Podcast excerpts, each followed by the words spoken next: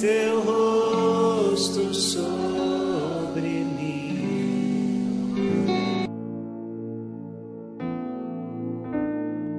Bom dia, bom dia, graça e paz. Nós aqui diretamente da Praia Grande, São Paulo, Brasil, para mais de 89 países cadastrados na nossa rede de missões e evangelismo. Hoje, dia 22 de 10 de 2023. Isso significa que agosto, setembro, outubro. Fazem três meses que eu tenho 50 anos. Oh, meu Deus do céu! Que coisa horrível, né? Não é não. Horrível é não chegar aos 50, 60, 70, né? E 15, 20, 30, qualquer um faz. O problema é você chegar no Zenta e seguir não aguenta, né? o problema é chegar no Zenta e seguir não aguenta, não é? Glória a Deus por isso. São 9 horas e 56 minutinhos, a gente sempre começa um pouquinho antes, você sabe disso. Basta estar tudo pronto, a gente vai. A gente começa aqui, né? Nós começamos o nosso culto direcionado aos 12 mais próximos, aos 12 escolhidos, aos 12 discípulos, aos 12 famílias que começamos com 12 e no meio do caminho vão ficando alguns, né? Jesus começou com 70 e depois teve uma queda. Depois se transformaram em várias e várias nações até chegar em nós, não é? Quem desprezará os humildes começos, diz o Senhor. Muitos serão provados, nem todos serão aprovados. É? Essa é uma verdade que a gente tem que entender. E o texto de hoje fala muito sobre isso. Esse mês nós recebemos uma palavra forte, um jejum de Corá, né, da rebeldia de Corá. Então, é, as promessas para o mês a gente vai ver se cumprir. E é muito bom, porque todas as vezes que você achar que a obra de Deus, que o culto, que as doze bênçãos é a história da carochinha, não é? Aí Deus vai te mostrar sempre que não é a história da carochinha. A palavra lançada ela não volta vazia mesmo. E a gente vai vendo. A gente recebe a palavra e já vai preparando o nosso coração tanto para as coisas boas como para aquilo que aparentemente não é tão bom. Causa uma certa tristeza, porém, todavia, contudo, a palavra diz que tudo coopera para o bem daqueles que amam a Deus.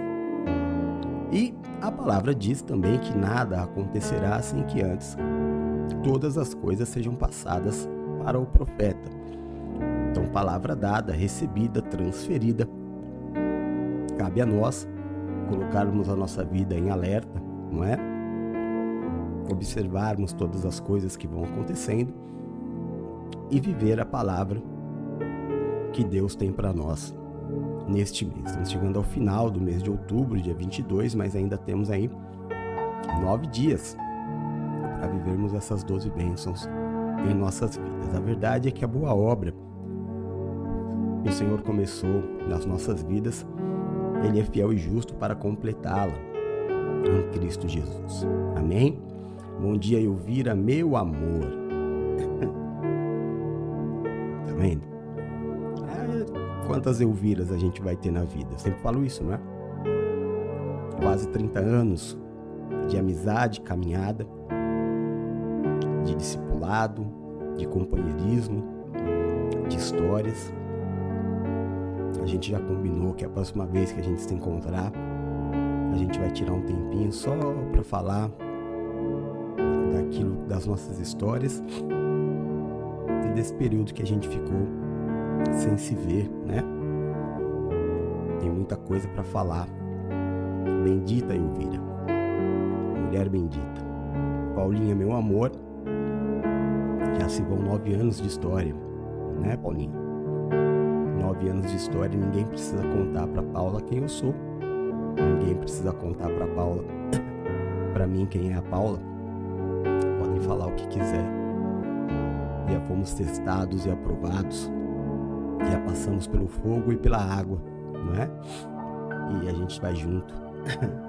Como ela mesma me prometeu, até ficarmos bem velhinhos. Bem que bem velhinhos nós já estamos, né, Paulinho? Pelo menos nas dores nós já estamos bem velhinhos. Amém, te amo. Lispanina, meu amor, mesma coisa, lá se vão nove anos, né? Nove anos juntos. Ninguém precisa me falar quem é a Nina, ninguém precisa dizer para Nina quem sou eu. Já somos família, somos de entranhas. Então, é muito além. Agora vai cometer um erro muito grande. Né? Aqueles que se levantam contra a minha vida eu já estou acostumado. Não que não me fira, não que não me machuque. Mas quando o foco é desviado e, e chega até as minhas filhas, aí a coisa fica complicada. Aí não tem mais conversa. Né? Porque se tem uma coisa que Deus odeia, aliás, a, a que Deus abomina, é aquele que lança irmão contra irmão. Então, enquanto a pessoa está chateada e ela está lá maldizendo o apóstolo, o pastor da igreja, é um problema dela com Deus. Mas quando ela começa a tocar no corpo, aí eu tenho que tomar uma providência. E vai ser assim sempre. Não é? Olha, eu tenho Renata, eu tenho Elvira. A Renata é outra pérola. Renata e o Robert. É que o Robert me abandonou completamente. Mas o Robert vocês um dia vão conhecer. Quão lindo ele é, quão precioso, trabalhador, o quão correto o Robert é. Ele é a cara da Renata, né? Eu estava conversando agora, eu me despedi da mãe da, da Silvia. Eu disse para ela: Você é uma mulher bendita, porque a árvore se conhece pelos frutos. E a árvore boa não pode dar maus frutos. E você tem filhas, filhos lindos. Tanto o Ronaldo quanto a Silvia são presentes de Deus. Dá um abraço, eu falei para ela, você é uma mulher preciosa. E os olhinhos dela se encheram de lágrimas. Eu falei, nunca deixe ninguém te dizer o contrário. Né?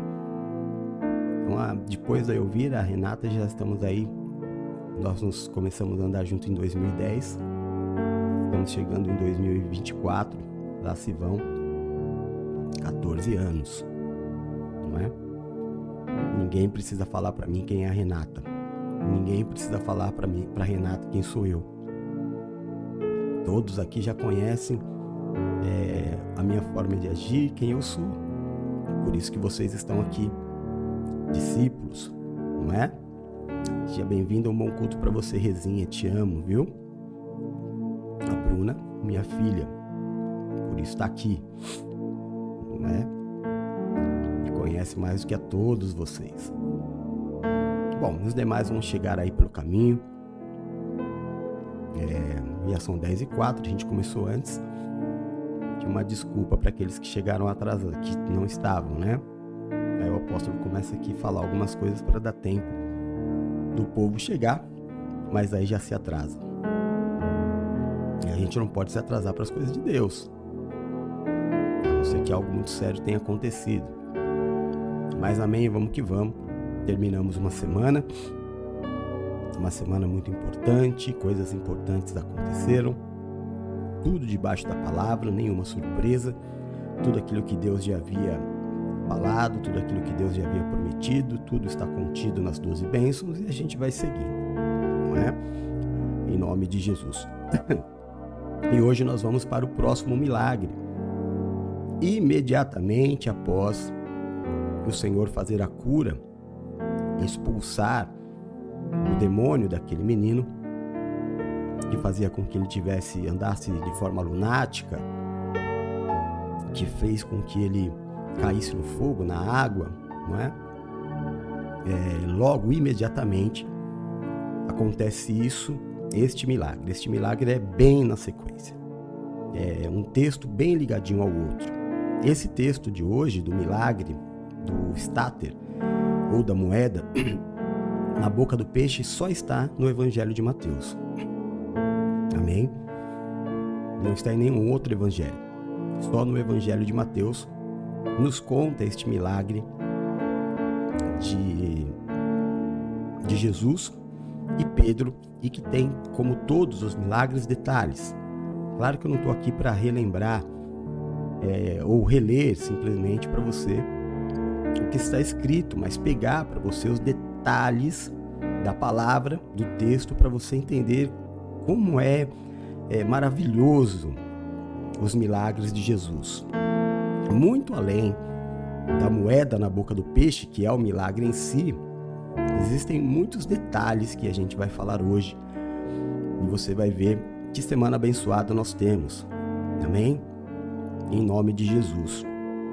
É, eu tentei pegar alguns, algum vídeo para pôr. Infelizmente eu não consegui.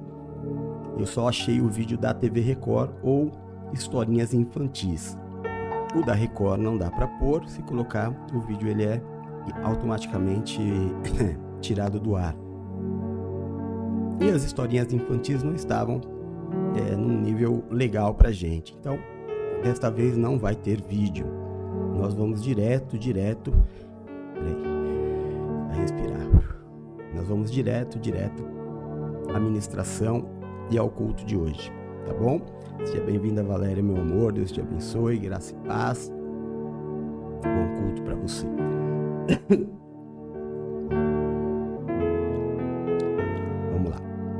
Então, eu já mandei o texto para todos, né? Todos devem ter ele aí em mãos. E se não tiver aí, eu tô com uma pastilha na boca, tá, irmãos? Para conseguir levar até o final. É, o texto é a moeda na boca do peixe. Esse texto está em Mateus 17, 19 a 27. E se você não tiver conseguido abrir, se teve algum problema com a abertura do arquivo que eu mandei, aqui embaixo do texto, aqui embaixo do vídeo, está todo o texto da palavra que vai ser ministrada, você pode acompanhar também. Ok? Vamos lá. Versículo 19 diz assim: É o final do milagre da semana passada, tá? 19 ainda é o da semana passada, diz assim: Então os discípulos, aproximando-se de Jesus em particular, disseram: Por que não pudemos nós expulsá-lo? E Jesus lhes disse: Por causa da vossa incredulidade. Porque em verdade vos digo que se tiverdes fé como um grão de mostarda, direis a este monte: passa daqui a colar, e há de passar, e nada vos será impossível. Mas esta casta de demônios não se expulsa senão pela oração e pelo jejum. Ora, achando-se eles na Galiléia, disse-lhes Jesus: O filho do homem será entregue nas mãos dos homens e matá-lo-ão, e ao terceiro dia ressuscitará. E eles se entristeceram muito. Agora começa o milagre desta semana. Amém? No versículo 24. Ó. E chegando eles a Cafarnaum, Cafarnaum é o lugar onde Pedro morava, é, é o, o QG, vamos dizer assim, né? o quartel-general de Jesus, de Pedro, a sinagoga que Jesus mais visitava o mar em que Jesus mais fazia milagres, como a gente viu no vídeo, tudo ali na mesma rua. Então, o versículo 24: Chegando eles a Cafarnaum, aproximaram-se de Pedro os que cobravam as dracmas, impostos, né, moedas, dinheiro, e disseram: O vosso mestre não paga os impostos? E entrando em casa, Jesus lhe antecipou: Que te parece, Simão? De quem cobram os reis da terra tributos ou o censo? Dos seus filhos ou dos alheios? Disse-lhe Pedro: Dos alheios. Disse-lhe logo Jesus: Então, estão livres os filhos. Mas para que não os escandalizemos, vai ao mar, lança o anzol tira o primeiro peixe que subir. Vou dizer de novo. Tira o primeiro peixe que subir, e abrindo-lhe a boca, encontrarás um estáter, uma moeda, um dinheiro.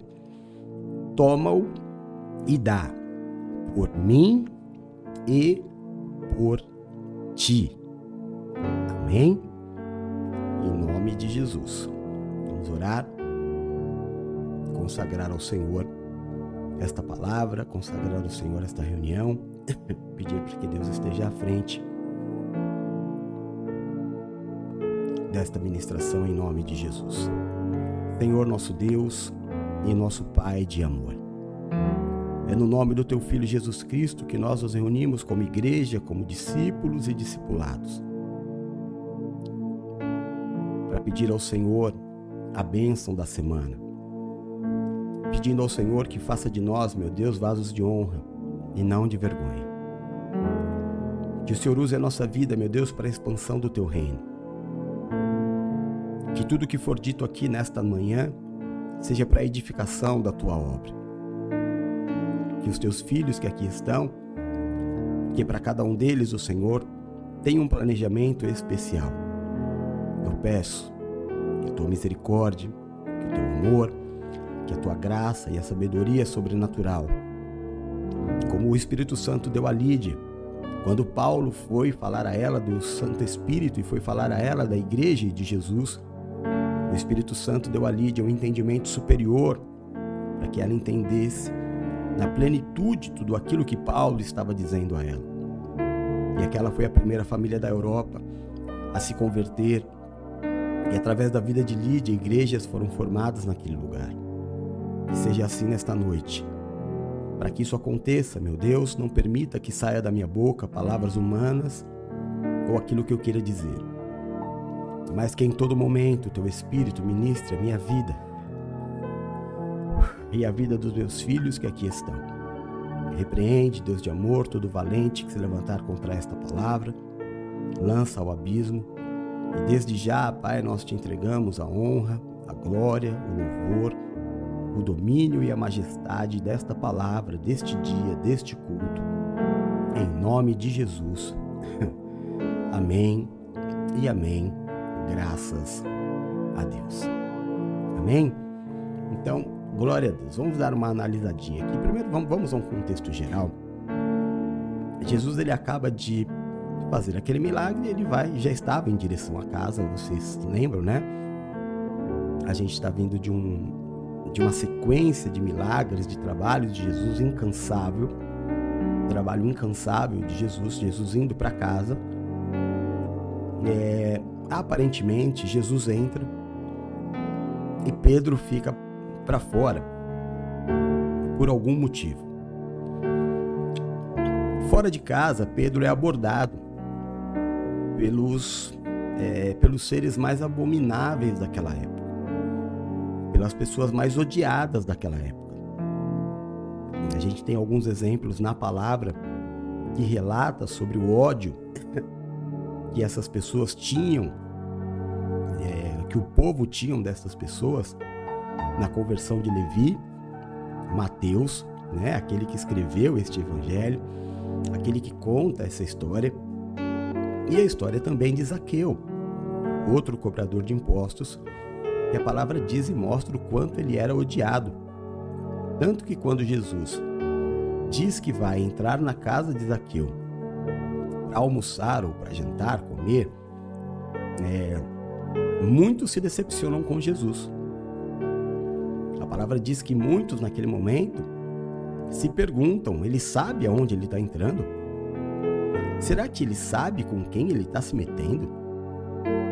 Muitos se decepcionaram, muitos voltaram as costas, porque não entenderam como que Jesus podia estar entrando na casa daquela praga chamada Zaqueu. O que Zaqueu não tinha de tamanho, ele tinha de mau caratês, né? Era extremamente odiado. E aquelas pessoas, aqueles homens chegaram até Pedro e questionaram: Vou, vem cá, o teu mestre, ele não paga impostos, não? E Pedro, Pedro que é a cara da igreja, Pedro que nos representa mais do que qualquer outro apóstolo. Embora a gente saiba que o nosso apóstolo é Paulo, mas que o apóstolo número um é Pedro, né? É, Pedro ele, ele tem uma a figura de Pedro é a figura do homem de Deus. E Pedro extremamente impulsivo. Pedro não diz para ele assim, olha, espera aí um pouquinho, é, eu vou perguntar para Jesus e eu já te trago a resposta. Imediatamente Pedro peita os, os cobradores de impostos ele diz: paga sim. Ele paga sim. É, da mesma forma, Pedro agiu da mesma forma até o fim da vida. Quando os soldados vieram prender Jesus, Pedro foi aquele que sacou da espada e arrancou a orelha do soldado, do soldado que era, na verdade, um, um servo do sumo sacerdote. O sumo sacerdote é um cara intocável, é meio que a autoridade máxima, né? E o fato de Pedro ter tocado no servo da autoridade máxima levaria Pedro, no mínimo, a uma prisão perpétua. E muito mais prova provavelmente a morte, né?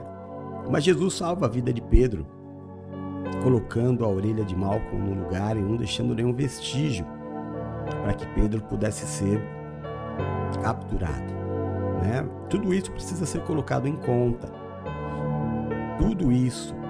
Porque quando Pedro sai dali, Pedro sai desesperado, porque embora Jesus tivesse curado, presta atenção, embora Jesus tivesse colocado a orelha de Malcolm no lugar, Pedro havia agido com violência. Para uma orelha ser arrancada na facada, né? É porque foi uma pancada. E ainda que talvez o homem não tenha nem percebido, porque no sangue quente, imediatamente Jesus pegou e colocou a orelha no lugar, aquele homem poderia dizer: Olha, este homem me atacou. Ou não. Então, olha quanta pressão psicológica havia sobre Pedro. E para a gente conseguir entender por que, que lá na frente, é, logo depois, Pedro sai dali correndo, fugido, Pedro nega a Jesus. Porque Pedro estava sendo perseguido. É, não estava, na verdade. Mas na cabeça dele, ele poderia estar sendo perseguido. É, há todo um contexto muito diferente do que aconteceu com Judas. Muito diferente do que aconteceu com Judas. É importante, viu, meu irmão? Essa semana me falaram uma coisa e a gente precisa tomar muito cuidado com aquilo que é a palavra de Deus e com aquilo que eu é, é, entendo ser a palavra de Deus. Sobre Judas, é, e, no, eu tenho, nós temos, né, como ministério, se você entrar aí na playlist de na playlist de dos, dos vídeos, tem uma playlist só de estudo bíblico. E uma da, dos estudos bíblicos é só sobre Judas Iscariotes. E você vai ver que todas as vezes em que o nome de Judas é citado, é citado também alguma característica pejorativa. Ladrão, aquele que viria a traí-lo, aquele que viria a vendê-lo. em nenhum momento há uma colocação positiva em relação a Judas. Então, uma pessoa me disse essa semana, é, até com uma certa graduação espiritual, que Jesus é, disse duas coisas, uma real e a outra completamente fantasiosa. Você precisa entender isso até para que a tua vida ande de acordo com, com os andares de Jesus, com o caminhar de Jesus. Embora Jesus tenha permitido que Judas andasse ao lado dele, você não vai ver em nenhum momento Jesus enviando Judas a nada. O único envio que Jesus dá para Judas é o envio da traição. Vai e faz o que você precisa fazer, que foi no dia da Santa Ceia, o dia da entrega. Então uma pessoa disse assim para mim: é, embora Jesus soubesse que Judas era o traidor, a todo momento Jesus tentava trazer Judas para perto dele. Não existe nenhuma passagem em que Jesus tenta trazer Judas para perto dele. Como não tem nenhuma passagem em que Jesus tenta trazer nenhum dos discípulos para perto dele. Tirando o momento do chamado, e o chamado de Judas, ele nem é relatado com tantos detalhes, ele é meio um que vai no, no, no bolo, não é assim? Detalhes sobre o chamado de Judas. Judas estava ali no meio. Não tem um diálogo de Jesus com ele, não tem um milagre que Jesus tenha é, feito com ele. Toda a aparição de Judas é a aparição em que ele é exortado. Como, por exemplo, quando Marta coloca aquele perfume aos pés de Jesus e enxuga com seus cabelos, Pedro, é, Judas aparece dizendo: Isso deveria ter sido vendido e dado aos pobres. E aí, vírgula, o escritor escreve: E ele disse isso não porque pensava nos pobres, mas porque era ladrão. Não é? E Jesus diz a Pedro: Deixe os pobres, os pobres vocês sempre terão, mas a mim vocês nem sempre terão. Deixa ela, porque desde o momento em que eu cheguei aqui, vocês não me deram nenhum copo de água. Ela, porém, derramou sobre os meus pés um perfume valioso e não para de enxugar com seus cabelos e, e lavar os meus pés com as suas lágrimas. Então, tenha um entendimento de que Judas estava no meio, mas assim como os outros, tinha três, tinham três, que buscavam Jesus. É diferente. A grande honra dos 70 discípulos de Jesus foram que os 70 foram chamados. É uma honra maior e os doze que foram chamados para estar mais perto. Só que dos doze, só três andavam mais perto. E dos três que andavam perto, tinham oito que andavam é, nas redondezas de Jesus. Vamos dizer assim, né? E tinha Judas que estava completamente alheio a tudo. E às vezes você tem na sua vida uma pessoa que você diz assim: ah, mas eu sei que ela é uma traidora, eu sei que é mau caráter, eu sei isso, eu sei aquilo, eu sei aquilo outro. Mas Jesus andou com Judas e não o tirou. É, irmão, primeira coisa, né? Havia um propósito superior. havia um propósito na morte de Jesus. Não há um propósito na tua morte. É, não há um propósito no teu sofrimento. Sabe por quê? Porque Jesus já sofreu por você. Você hoje aceitar é, um Judas na tua vida, porque Jesus andou com Judas, mas Judas deixou de existir na ressurreição de Cristo, já não tinha mais nenhum Judas. Judas já havia morrido. Judas morreu na morte de Jesus. Acabou. Na história da igreja, quando Jesus ressuscita e os, e os discípulos tornam-se apóstolos e começa então a caminhada, a construção da igreja, já não há Judas. Aqueles que se levantavam como inimigos dos apóstolos, e que isso é muito falado por João, nas cartas de João, primeira, segunda, Judas também, na carta de Pedro, sobre aqueles que saíram de dentro da igreja e que pregavam um falso Cristo, uma falsa ressurreição, porque diziam que Jesus havia ressuscitado em espírito. E os apóstolos diziam isso não é verdade, Jesus ressuscitou em carne, porque eles haviam visto. visto. Estes eram imediatamente colocados para fora não é? Porque contaminavam a igreja. Ah, irmão, a gente tem que ler a Bíblia e entender a cronologia do que é judeu, do que é pré-igreja e do que é igreja. E do que é igreja pós-Constantino. Eu vi uma discussão e, de padres e, e pastores, e o padre dizia assim: Jesus não, não criou nenhuma igreja protestante. Jesus só criou uma igreja e a igreja católica. Não é verdade. Jesus não criou a igreja católica. Quem criou a igreja católica foi Constantino. Jesus criou a igreja, igreja sem nome. igreja. Igreja de Cristo. Apóstolos, bispos, pastores, presbíteros, evangelistas, mestres, diáconos. Essa foi a igreja que Cristo criou.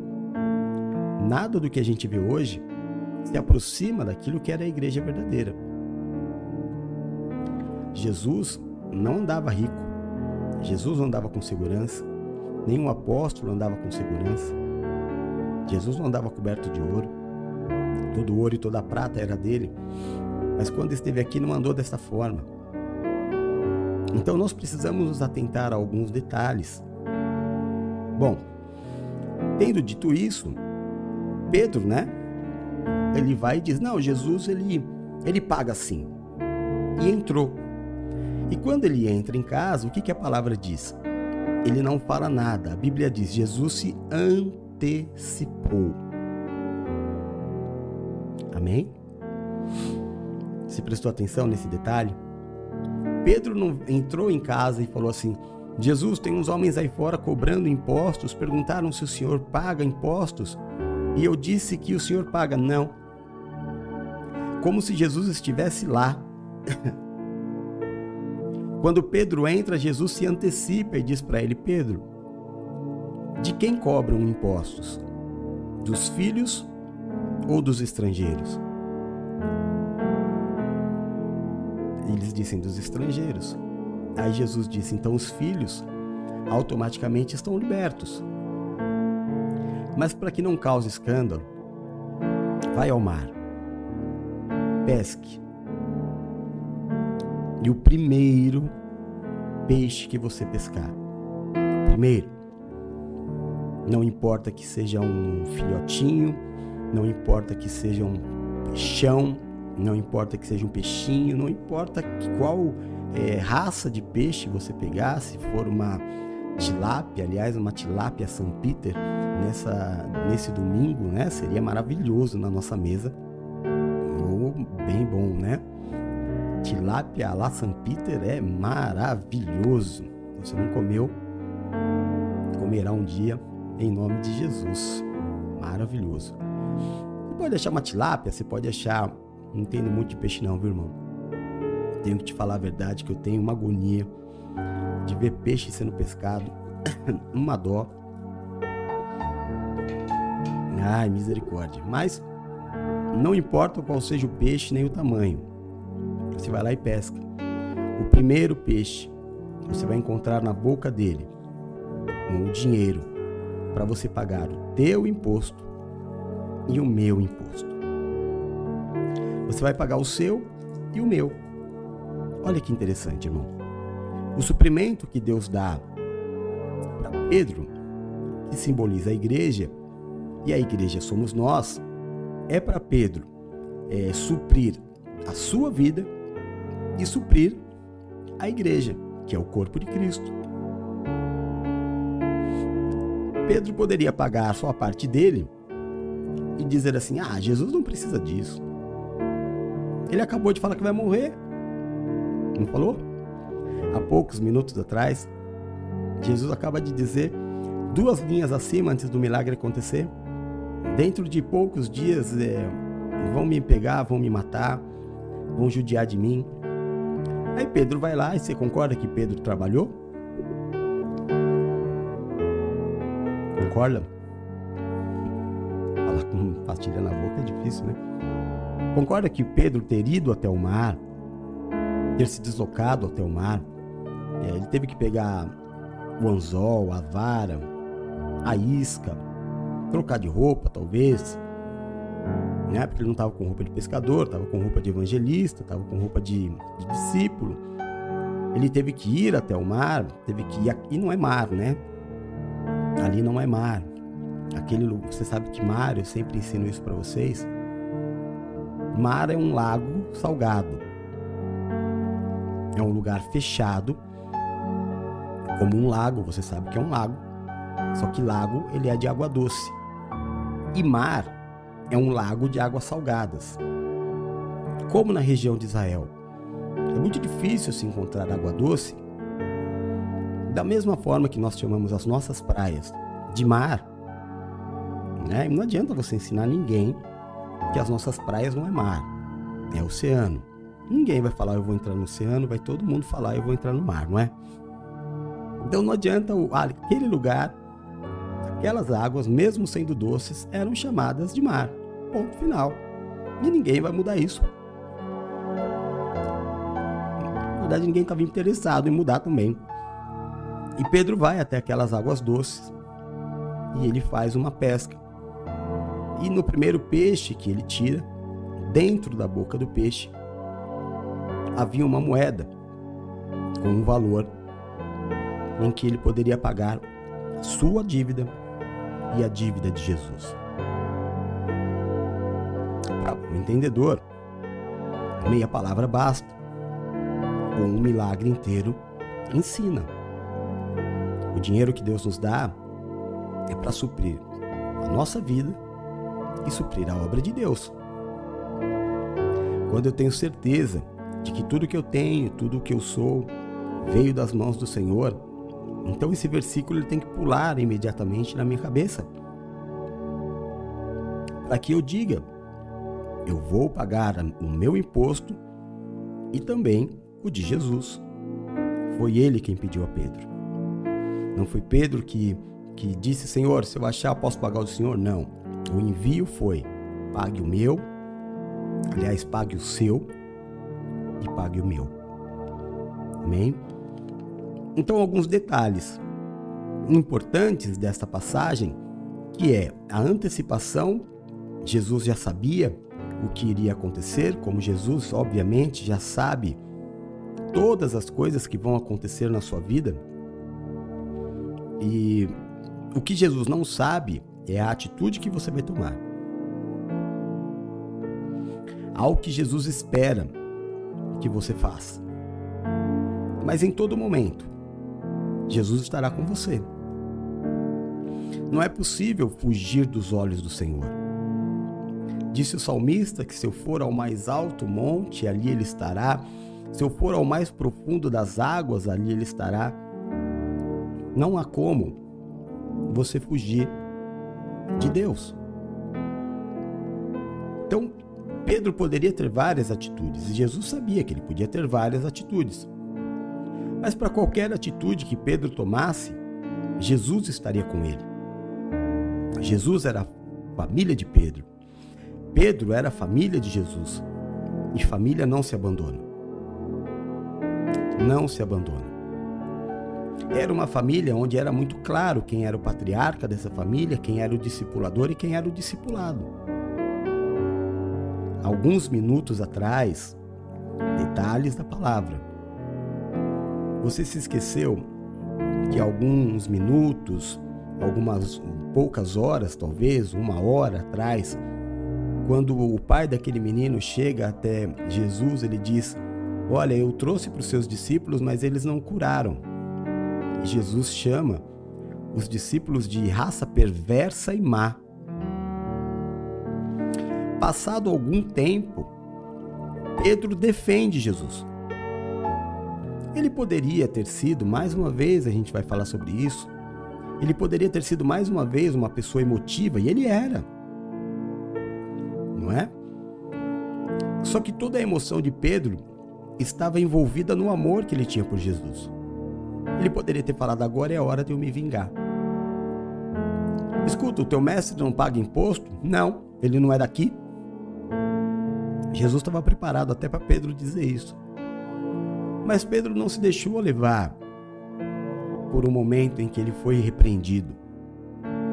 Mesmo tendo sendo chamado por Jesus de geração perversa e má, até quando vou ter que estar com vocês? Pedro defende Jesus. Ele paga sim. E ele volta para dentro. E aí, irmão, na cabeça de Pedro, aconteça o que acontecer, eu vou honrar o nome do meu Deus. Porque se eu disse que ele paga, esse dinheiro vai ter que chegar. Esse imposto eu vou ter que pagar. Porque eu não vou permitir nem que a minha vida seja envergonhada, nem que eu perca o meu testemunho, não é? Porque quando a gente mente, quando a gente é, não faz o que condiz, a gente passa vergonha, a vergonha ela mancha o nosso testemunho. Então Pedro sabia que de alguma forma ele ia ter que fazer, mas Jesus estava com ele. Então Jesus diz: Vai lá, Pedro. Mesmo sendo os filhos, não se cobra imposto de filho só de quem é estrangeiro, mas para não causar escândalo, vai lá, pega o estáter, paga o imposto. Para quê? Não gerar escândalo. O que é escândalo? Vergonha. O que a vergonha traz? Mancha no testemunho. o que a mancha no seu testemunho de vida traz? Dúvidas no teu caminhar, dúvidas no teu ministério. Então, irmão, eu preciso andar em retidão. Preciso aprender que quando eu opto a andar com Cristo, eu estou levando o nome de Cristo comigo. E que eu já não posso fazer o que eu bem entendo. Eu não ocupo os lugares que eu quero ocupar. Eu obedeço, porque eu não sou Deus. Eu tenho um Deus. E a maior honra para quem tem um Deus é obedecer o Deus que tem. É dessa forma que as pessoas encontram em mim que eu tenho um Deus. Pelos trabalhos que eu tenho que fazer, pelos sacrifícios que eu tenho que fazer, não é verdade? Por você estar aqui às 10 horas da manhã, por tua família saber que você tem um compromisso com Cristo, então são os nossos compromissos, os nossos sacrifícios que fazem com que as pessoas olhem e digam: essa pessoa tem um compromisso com Cristo. Ela pertence a Cristo. Da mesma forma, irmão, com que você vai ser testado. De que forma eu vou ser testado?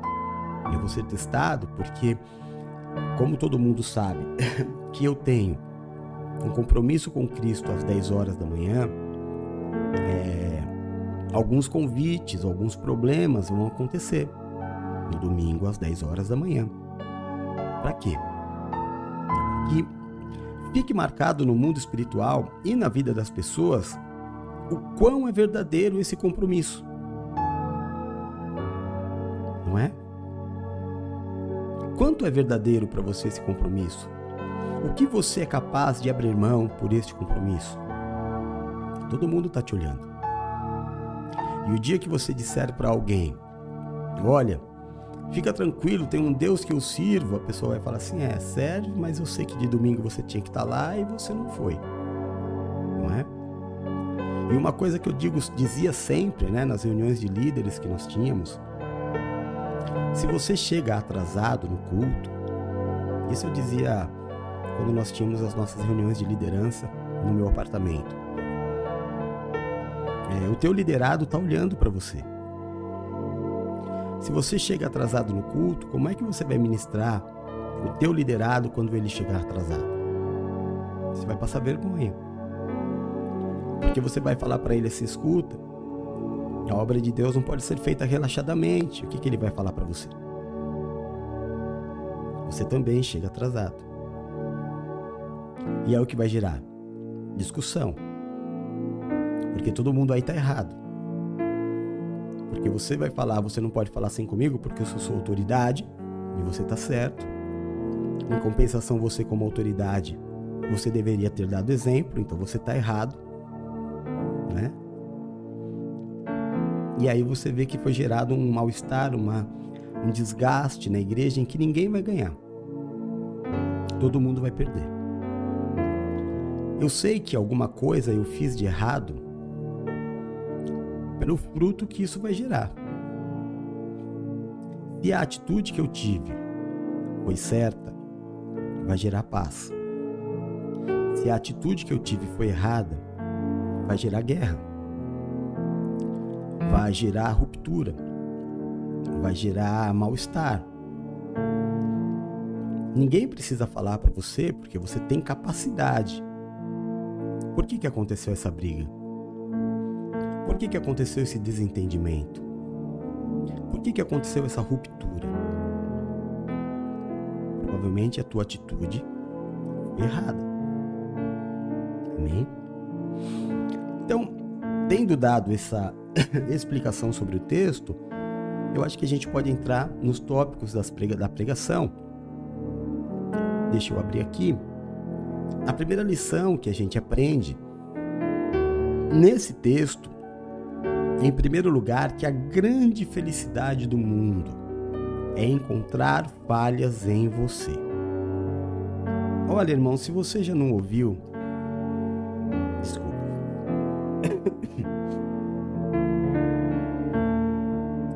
Se você já não ouviu, você ainda vai ouvir.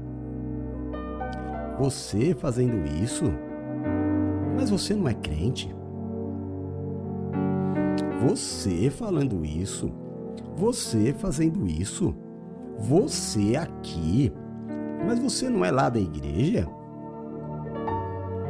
O pior, irmão, é que quem vai falar isso para você não é testemunho de nada, não é referência de nada. Não é alguém que está lá firmão na igreja. Porque o camarada que está firmão na igreja, ele está preocupado em se relacionar com Cristo. Quem vai falar essas coisas para você, você não é da igreja, não sei o que, não sei o que lá. É o camarada que vai estar com um cigarro na mão. É o camarada que se perde na birita, né? É o camarada que não pode ver um rabo de saia. É o camarada mentiroso. Ele não é referência para nada. O problema é que ninguém, quando ele está com um cigarro na mão, e isso é só um exemplo, pelo amor de Deus, Ninguém chega para ele e fala assim: Meu, você está gastando seu dinheiro. Você não percebe o quanto isso acaba com a tua finança, o quanto isso adoece os teus filhos, você. Né? Ninguém fala isso para ele. Mas se você estiver numa festa, por exemplo, como aconteceu, né? Você está numa festa de uma pessoa que tem uma uma é, opção sexual diferente da sua, isso é um problema todo da pessoa. E ninguém tem nada a ver com a tua vida, só Deus. Um monte de gente que não tem testemunho vai te acusar. Se você está numa festa onde tem pessoas ouvindo música do mundo e você se alegrou, você foi lá, dançou. Claro, santidade, sem causar. Mas vamos falar. Mas quem vai estar tá falando de você é uma pessoa que não tem testemunho nenhum. Nenhum. Já percebeu isso?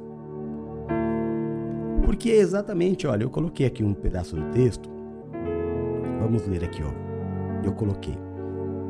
O versículo 24. E chegando eles a Cafarnaum, aproximaram-se de Pedro quem? Os mais odiados da terra. Aqueles que todos queriam matar. Então, chegando eles a Cafarnaum, chegaram a Pedro e disseram: O seu mestre não paga os dracmas? As maiores pestes da época foram procurar problema com quem? Com Deus. Com aquele que foi perfeito. Com aquele que não tinha pecados. Com aquele que veio para a terra com dois objetivos claros fora do sacrifício: cumprir a lei e honrar os profetas. Como assim, apóstolo, honrar os profetas? Honrar os profetas foi fazer acontecer tudo exatamente da forma com que os profetas do passado haviam dito que ele faria e viria. Como, por exemplo, entrar em Jerusalém num burrinho que nunca tinha sido montado por ninguém. Foi predito há algumas centenas de séculos antes que assim seria a entrada do Messias é, na Cidade Santa. E foi isso que Jesus procurou fazer. Pediu um burrinho que nunca havia sido montado por ninguém, e esse burrinho foi conseguido de uma forma sobrenatural. E a palavra do profeta se cumpriu e ele foi honrado. Então Jesus veio e honrou todos aqueles que falaram, predisseram a sua vinda. Jesus veio e honrou o cumprimento de todas as leis, porque foi o único ser que cumpriu todas as leis. Ainda assim, vieram os mais odiados da face da terra a questionar se Jesus fazia o que era certo ou não. Então, irmão, fica tranquilo em relação a você. Fica tranquilo em relação a você. Você sabe muito bem ao Deus que você serve. Que você não tem que dar satisfações, satisfações a homens.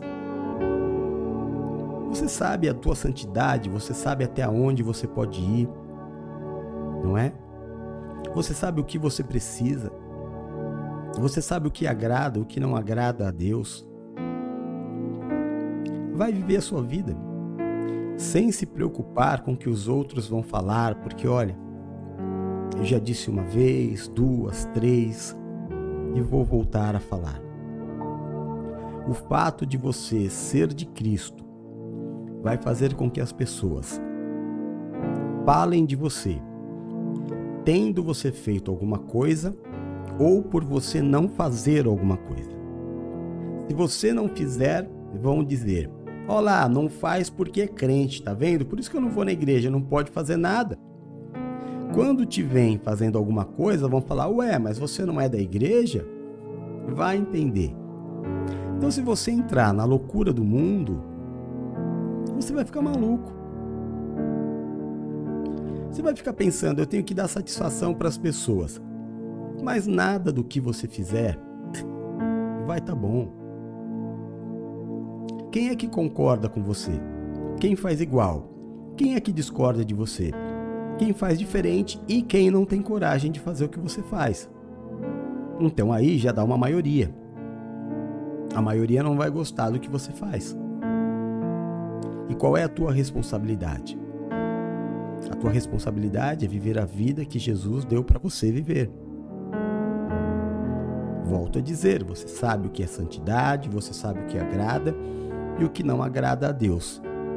Mas se você parar para querer agradar o homem, aí, meu irmão, desculpa te dizer, mas você não vai conseguir ser feliz. Amém? Em nome de Jesus. Seja bem-vinda, madrinha. Silvia estava trabalhando até agora, por isso se atrasou. Tá, irmãos? Eu fui lá comprar uma balinha para poder ministrar e ela estava trabalhando até agora, tá? Em nome de Jesus. Seja bem-vinda, madrinha. Pois assiste, tá? A parte que você não pegou. Em segundo lugar, lute pelo seu testemunho. Quem cala, consente. E chegando eles a Cafarnaum, aproximaram-se de Pedro que cobravam dracmas e disseram: Vosso mestre não paga as dracmas?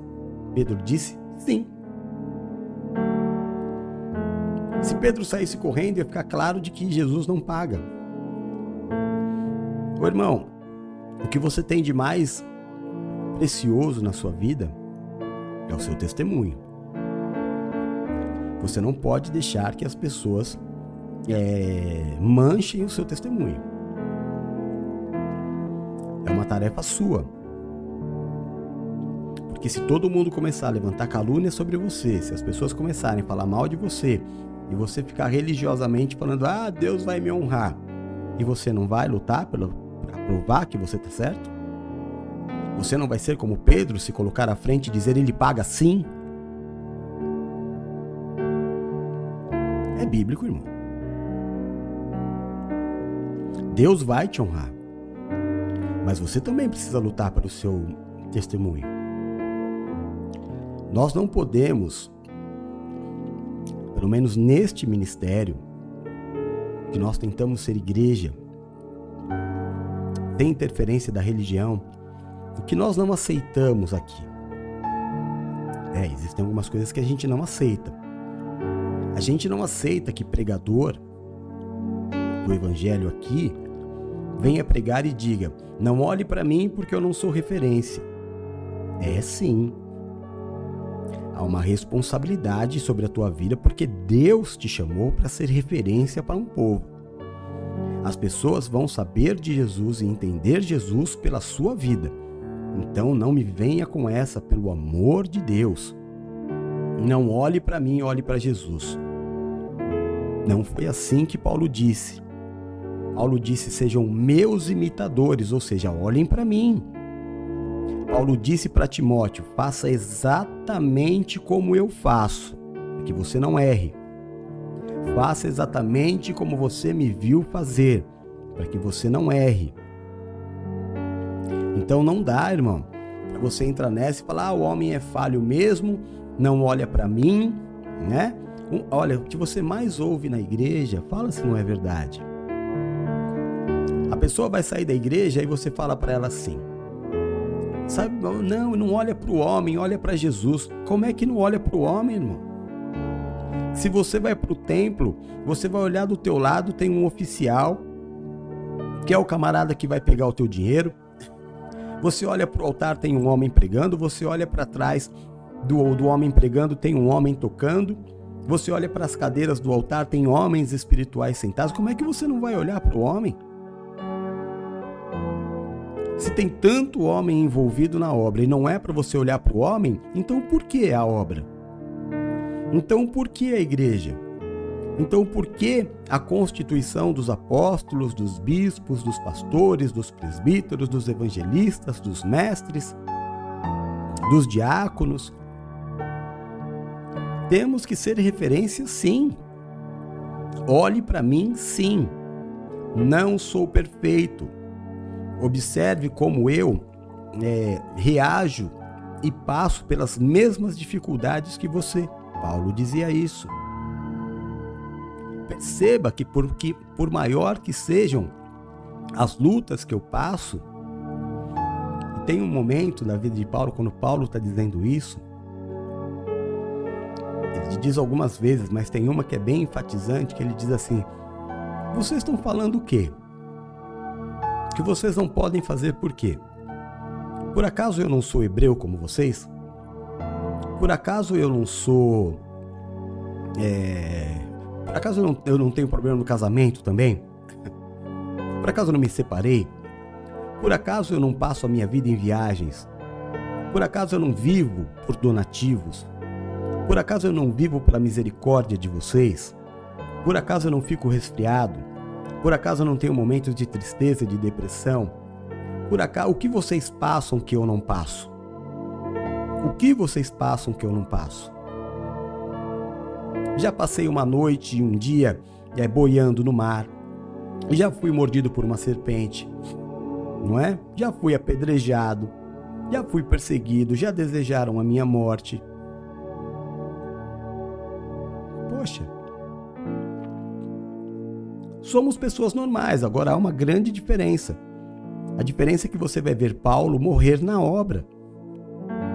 Na obra. A diferença é que você vai ver Pedro, com todos os seus erros, morrer na obra. Em nenhum momento em que foi apedrejado, preso, proibido de falar, é, é a hora que eles foram mortos porque nem da morte fugiram. Há momentos na vida de Pedro em que a gente fala, poxa, né? Pedro poderia ter feito de outra forma. pois é, irmão. E nós não? Tem hora que você vai olhar para o teu pastor e você vai falar assim: "Nossa, ele poderia ter feito de outra forma". Calma, vai chegar a tua hora e aí você faz da outra forma. Neste momento, nós não estamos aqui para um julgar ao outro, mas nós estamos aqui para ver o fruto. E o fruto que permanece. Então toma muito cuidado com a vergonha. Vergonha, irmão. Tem que tomar muito cuidado com a vergonha. O Isaqueira chegou bem atrasado? Enfim. Chegou bem atrasado, não tá bonito não, hein? Tem que tomar cuidado com o meu testemunho. Né, é, no outro ministério, o ministério onde o Vira me conheceu, a Renata, a Paula, a Nina, né? É, eu tinha uma fama lá. Era o pastor que é, ensinava as pessoas a enriquecerem. Quando eu cheguei na última igreja, que foi a igreja da Coab, tinha uma, uma, uma pessoa que andava com a gente, muito amada, mas muito amada. Recebeu todo o amor que eu tinha para dar. E ela sempre contava isso nos cultos dela. Que quando eu cheguei na igreja, a primeira coisa que disseram para ela foi cola nele, porque ele é coaching e ele ensina profissional a dar certo. Cola nele que você vai prosperar. E eu era levado toda segunda-feira, eu ia, eu fazia uma viagem. Toda segunda-feira eu viajava. A ir numa igreja ministrar, e na verdade era uma ministração que era uma aula, ensinando pessoas a serem prósperas financeiramente. Só que quando eu, eu saí da religião, eu mudei completamente o meu jeito de ser, a minha forma de enxergar o Evangelho. Eu passei a entender a verdade daquilo que é bênção e aquilo que não é bênção. Então eu digo para todo mundo que me conheceu no outro ministério você não me conhece mais. Então, muitas pessoas do outro ministério que falam, né, e que insistem em me chamar de bispo. Bispo, eu quero andar com você, com o senhor. Não, filho, você vai se é, arrepender, que você não me conhece mais. Aquele bispo do outro ministério que só falava de dinheiro, de vida profissional, que falava sobre PNL, psicologia, que ensinava tantas coisas, não existe mais. Hoje eu só falo de Jesus. Hoje meu Deus não é mais o dinheiro, não é a prosperidade, meu Deus hoje é Jesus. Se você vier andar comigo, você vai ficar extremamente frustrado. Permanece aonde você está. Isso eu falo para todos. Não é? Vez ou outra acontece alguma é alguma situação especial, né? Mas de, de, de, de, qualquer forma, a, situação ela é analisada, né? E aí, mas dificilmente dá certo. Dificilmente dá certo. Mas eu quero voltar a dizer para você, toma cuidado para não passar vergonha. Cuidado, irmão, o seu testemunho de vida, né? poxa vida, tem uma pessoa aí que está me maldizendo, né? Amaldiçoando minha família, amaldiçoando o ministério. Veio falar mal da Nina e foi exatamente no momento em que eu vi ela falar mal da Nina que eu tirei é, totalmente do ministério, porque até então eu estava suportando tudo. Mas em um mês um mês andando com a gente, firme, um mês. Esta pessoa conseguiu se apaixonar pelo bispo da igreja, estragar o ministério do bispo da igreja, não é? Tomar um fora do bispo da igreja, andar com essa vergonha, é, arrumar confusão com o apóstolo da igreja, maldizer uma irmã da igreja em um mês em um mês. preciso tomar cuidado com algumas decisões muito rápidas que eu tomo. Não dá para eu me apaixonar por alguém em 15 dias. Não dá para eu amar uma pessoa, chegar chamando a pessoa de pai e daqui a pouco tá amaldiçoando a vida, a família da pessoa. É uma mudança muito rápida, muito radical. É vergonha. Se você olhar para trás, aí você vai ver que tem um rastro de vergonha, de abandonos, de desistência. Como também é vergonha você se meter naquilo que não te é chamado. Deus o livre, né? Digam para mim se esse procedimento seria correto.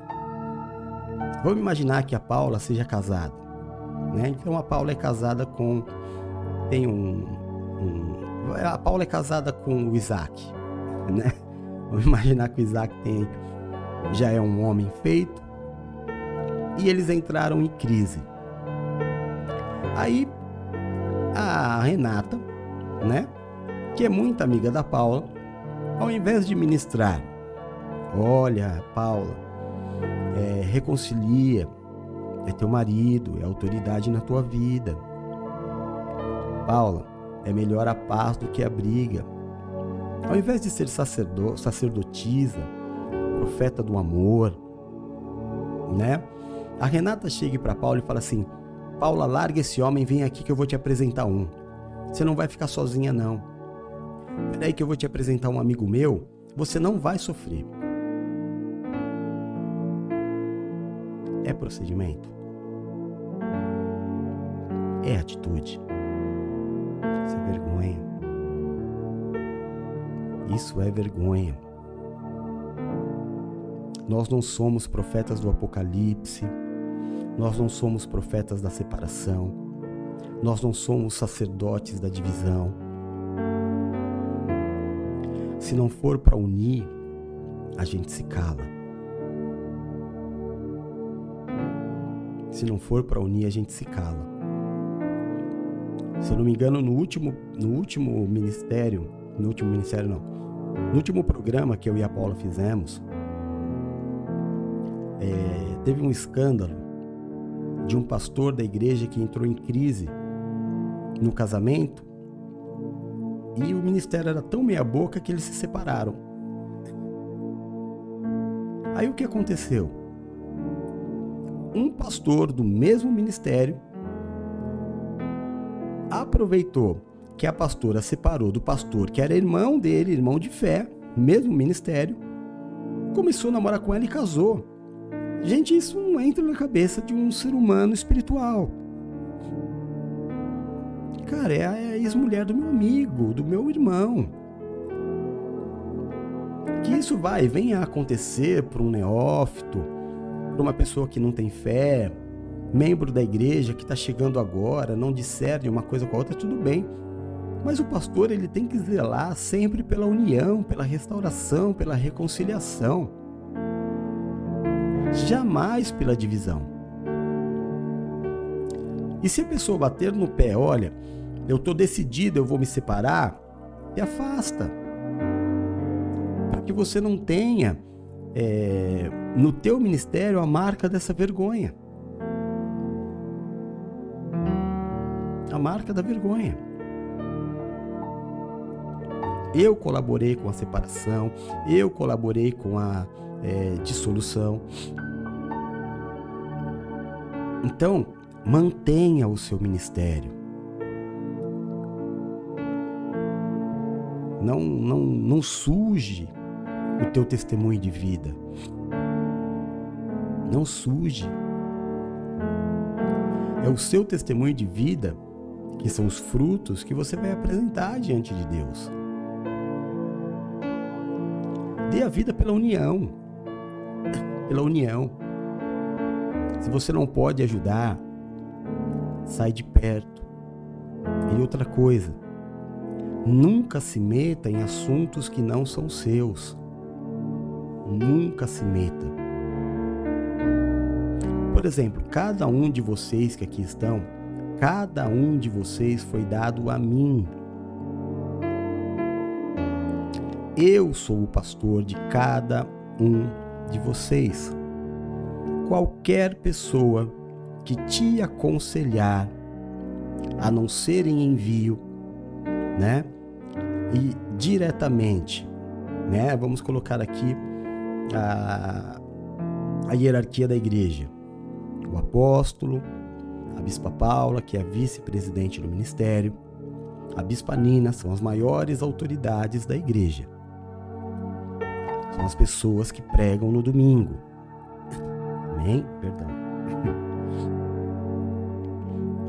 A bispa Nina é a mulher que faz as santas ceias. Amém? Então, se, se eu não puder fazer um, um aconselhamento com você, talvez uma dessas pessoas sejam as quais eu vou enviar para falar com você. Não é questão de gostar mais, não é, não, é questão de autoridade espiritual.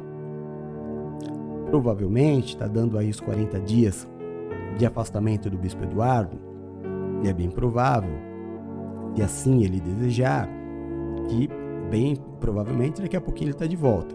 Vai depender dele. Mas o tempo de tratamento já está acabando. Então, teremos também o bispo Eduardo. Fora isso, irmão, mas é muito raramente que eu não vou poder te atender. E se você se aconselhar com alguma outra pessoa só porque você gosta mais, só porque é mais teu amigo, só por. Irmão, você não está buscando em Deus. Você está buscando na afeição, na amizade, no carinho. E você precisa entender a diferença que há nisso. Não é quem eu gosto mais, é quem Deus levantou para cuidar de mim. Não é essa a palavra do mês? O jejum do nosso mês não é esse? Não foi esse o grande problema de Corá? Por que você e não eu? Porque Deus escolheu ao outro. Amém? E cada um de vocês que aqui está, Deus colocou na minha mão. Não foi na mão de ninguém. A minha mão hoje ela é tripla. Ela é tripla. É, daqui a pouco, se, como eu disse, tudo der certinho, eu espero que dê. O Bispo Eduardo vai voltar e nós vamos voltar a ter um, uma quadra. Mas hoje, se não for eu, ou é a Paula ou é a Nina. Não há outra pessoa. Nenhum presbítero, não tem presbítero, mas provavelmente a Geizinha que não entrou. Mas eu sei porquê. É, a gente está em jejum, provavelmente vai ser ungida presbítera, né? A Silvia acabou de ser ungida diaconisa. Orgulho do nosso ministério, está fazendo trabalhos tão lindos. Mas hoje, a cabeça da igreja, Nascidos para Vencer, o Ministério AJZ, é o apóstolo e os bispos. E é, e é bíblico, irmão. Apóstolo, bispos, pastores, presbíteros, evangelistas, mestres e diáconos. Então não arruma sarna para se coçar. Amizade é amizade, é muito bom ter amigos, é muito bom conversar com amigos, mas as tuas decisões, elas precisam pelo menos ser apresentadas para Deus. Para que você não passe vergonha, né? Para que você em um mês não tenha aí um histórico de tomar um fora, de entrar no ministério, de sair de um ministério, de sair maldizendo é, líderes do ministério, de sair falando mal de irmão do ministério. Misericórdia, né, irmão? Misericórdia. O pior é que a pessoa saiu e ainda, ainda quer ameaçar, né? E, e, e, disse assim: se falar mal de mim, eu vou colocar um monte de coisa no ventilador, mas eu não tenho nada de mal para falar porque não deu tempo. Até gostaria de ter coisas ruins para falar, mas eu não tenho. Não tenho. Eu só tenho coisa boa para falar cometeu alguns erros, mas não deu tempo de saber nada de mal para que eu possa falar para ninguém. É, então isso é vergonha. Não passe vergonha. Dê tempo ao tempo. Calma, irmão. Deixa, É, tem até uma música do, do Racionais MC, eu não ouço muito, claro, né? Mas tem algumas frases que marcam. E tem uma música que, o, que eles falam assim: vai, toma uma providência. E ele diz assim: não, calma, deixa engordar. Deixa engordar, irmão. Observa direito. Em um mês não dá para casar com ninguém. Em um mês não dá para dizer que ama, nem dá para dizer que odeia. Você precisa de pelo menos um ano, um ano, dois anos de caminhada para você poder arrumar alguma confusão. É tudo muito novo. Se passar disso, vai ser vergonha. Vai ser vergonha. Em quarto lugar, perdão, terceiro, ninguém liga para o pecado do mundo, mas todo mundo está olhando para você e te julgando. Não é verdade? Quando se fala de dizimista,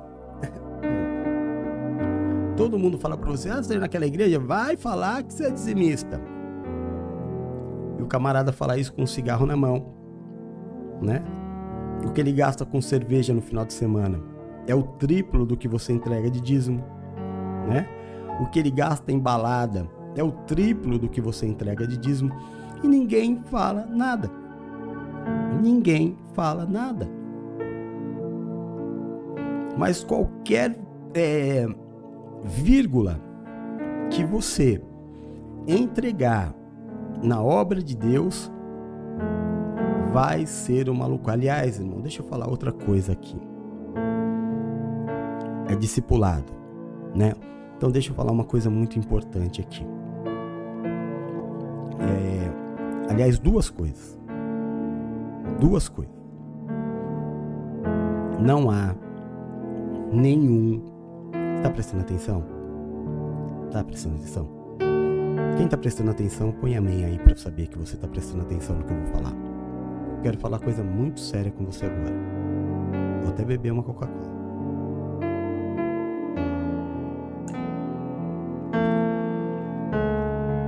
Deixa eu ver quem tá me ouvindo e quem tá dando migué. Madrinha tá ouvindo. A Bruna tá ouvindo. Só? Paulinha. Silvia já tinha posto. Zaqueira. Nina. Amém. Elvira. Perfeito. Então vamos lá. Presta atenção no que o apóstolo vai dizer. Duas coisas e é uma lei. Não existe nenhum envolvimento financeiro neste ministério. Não existe nenhum dinheiro envolvido neste ministério. Se qualquer pessoa ligar para você, em, sendo ele bispo, membro, apóstolo, diácono, bispa, se ligar para você e disser para você: Olha, eu estou passando por uma dificuldade financeira, me emprestam dinheiro, isso deve ser passado imediatamente para a Bispa Paula ou para mim. E isso é expulsão imediata do ministério. Imediata. Não existe envolvimento financeiro entre igreja e membros, entre membros e líderes. Não existe. Irmãos, isso é muito sério para mim. A única coisa que existe neste ministério, para que ele exista, é a entrega do teu dízimo e só. E você sabe muito bem que quando Deus coloca no teu coração para que você faça uma oferta e você falar para mim, eu vou recusar. Você sabe bem como eu sou. Não sabe? Então eu estou te dizendo, o único envolvimento financeiro que nós precisamos de você é que você seja fiel nas tuas entregas do dízimo. Só. Só. Qualquer coisa à parte que você quiser fazer, faça sem eu saber. faça sem eu saber. Porque se você me perguntar, eu vou te dizer que não. E todo mundo aqui já passou por isso. Ai, apóstolo, olha, vou, vou dar. Não, não, Deus vai prover. E se alguém disser sim em meu nome, em meu nome, será retirado imediatamente. Amém? Aqui no ministério não se brinca com questão financeira, não se brinca. Mais do que uma igreja pronta, eu quero a tua vida pronta.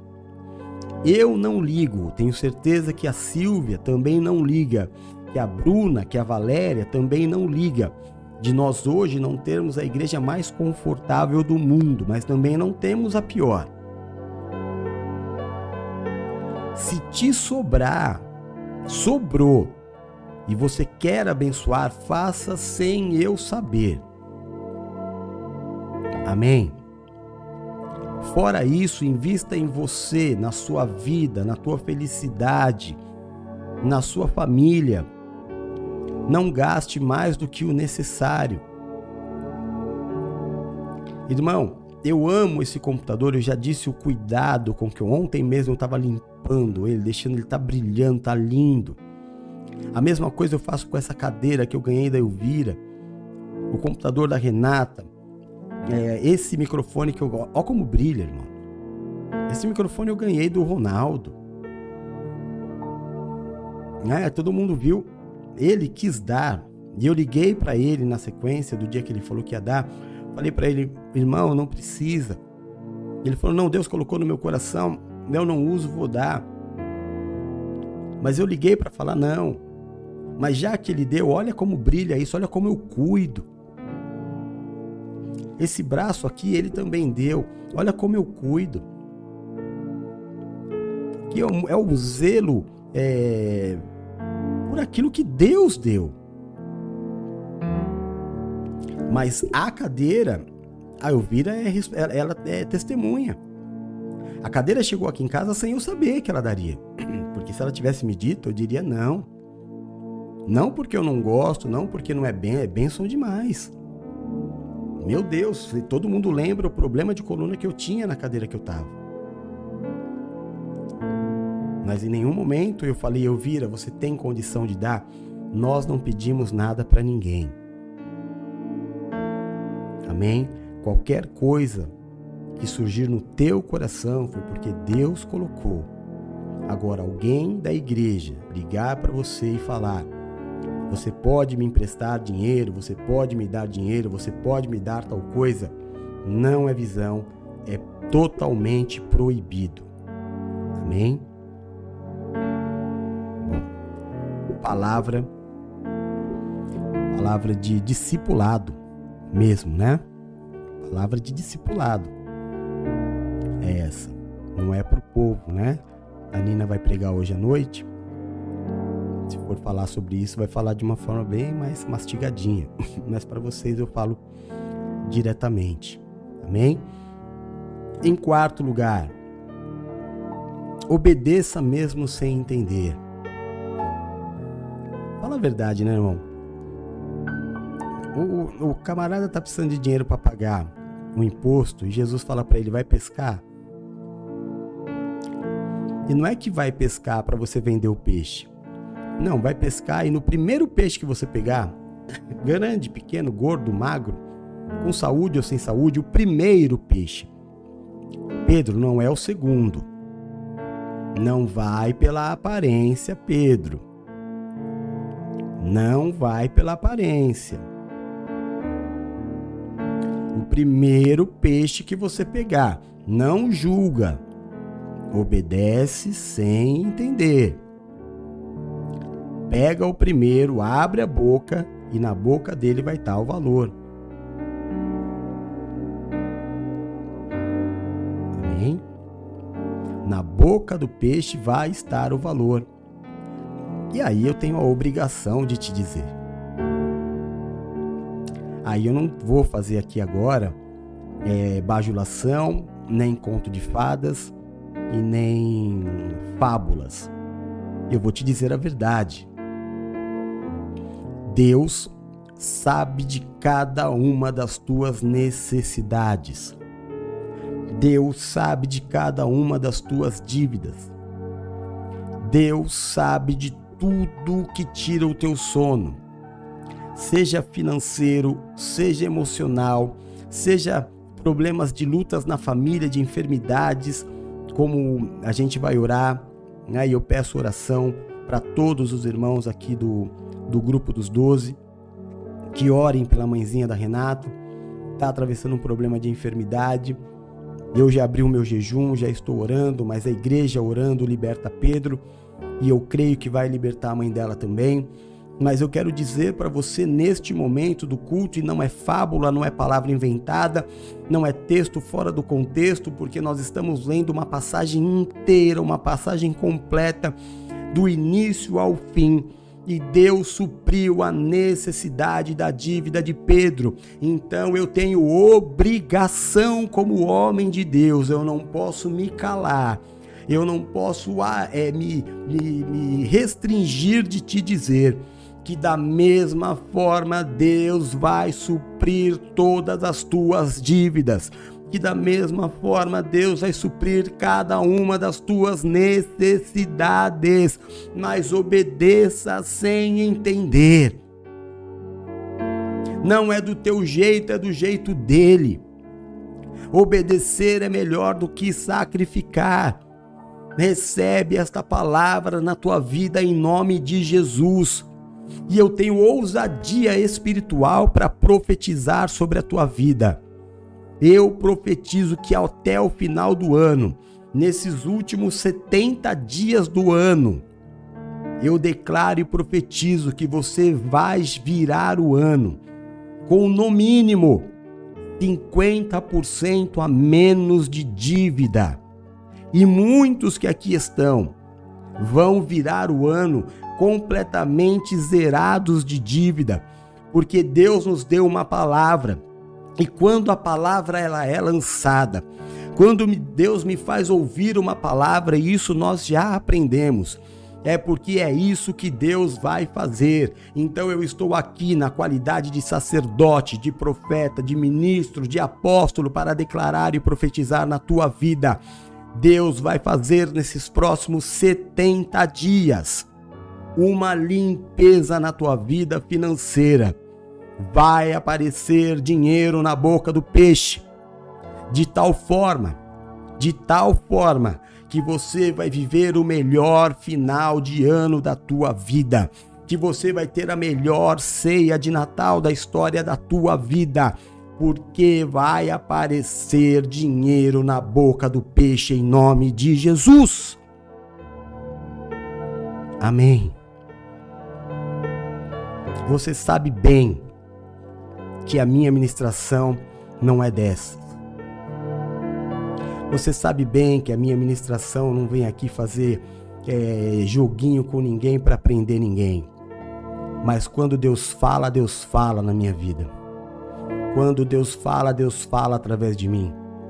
Seja para exortar ou seja para te profetizar, a palavra está lançada. Se prepara pode começar a fazer os seus planos.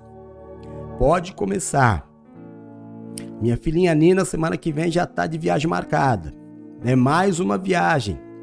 Na, no, e uma das promessas é ano da viagem. E ela tá lá.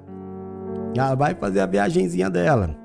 A, viagem, a, a Valéria já viajou com o Rodolfo de forma sobrenatural. Não é? A Paulinha já viajou.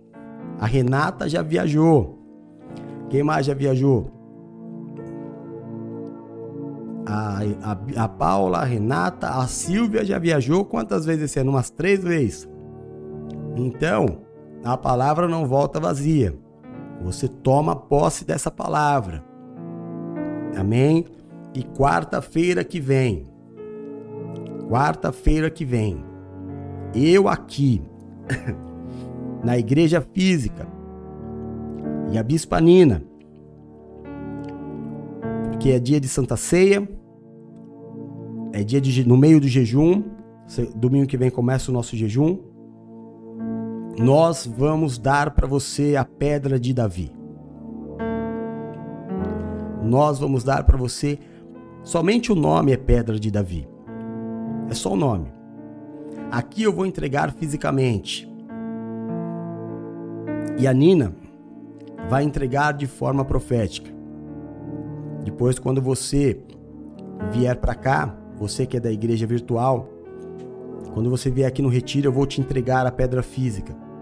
Mas aqueles que estiverem aqui, a pedra, para Deus, é o símbolo da justiça e da vitória. Amém?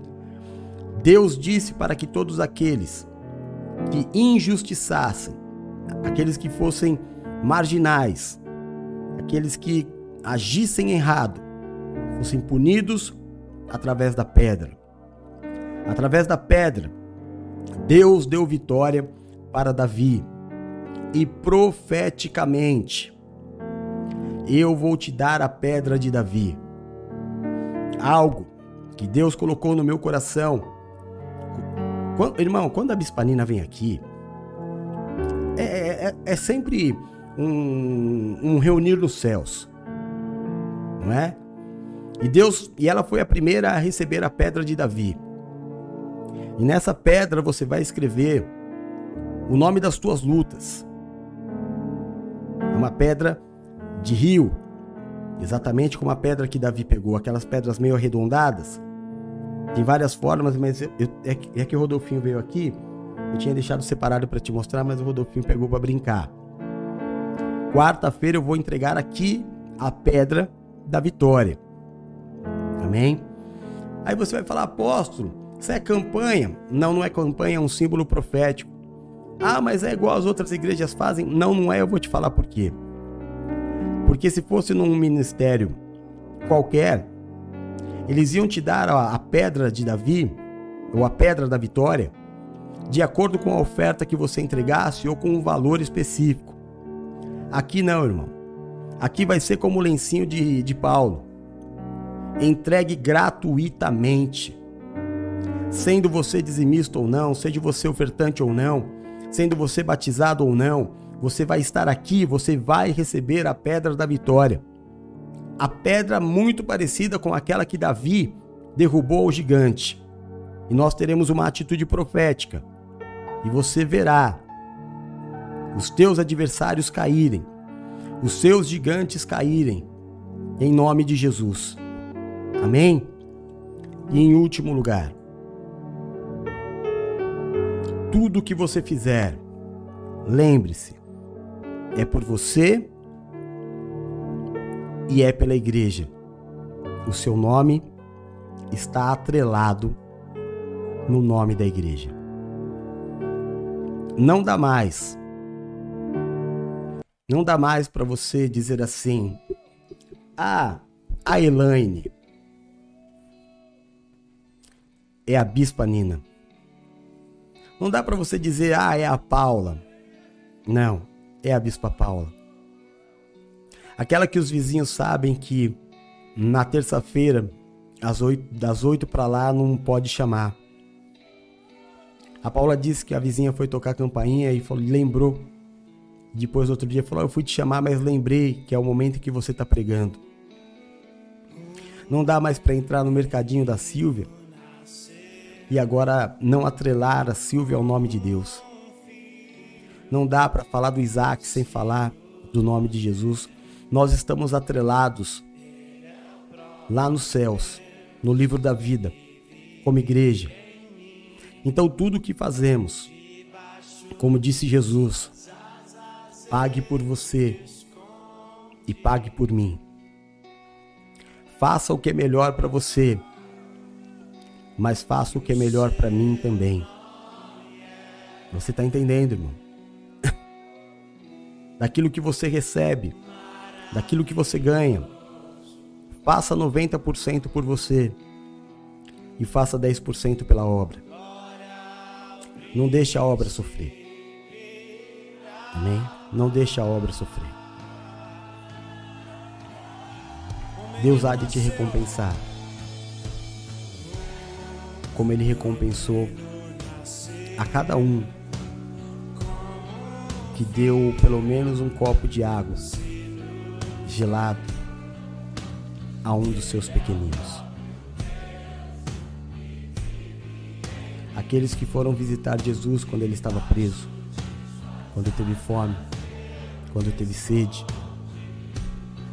E perguntaram para Jesus quando foi que fomos te visitar quando estava preso, quando foi que fomos te, como te demos comida quando estava com fome, quando te demos água quando estava com sede.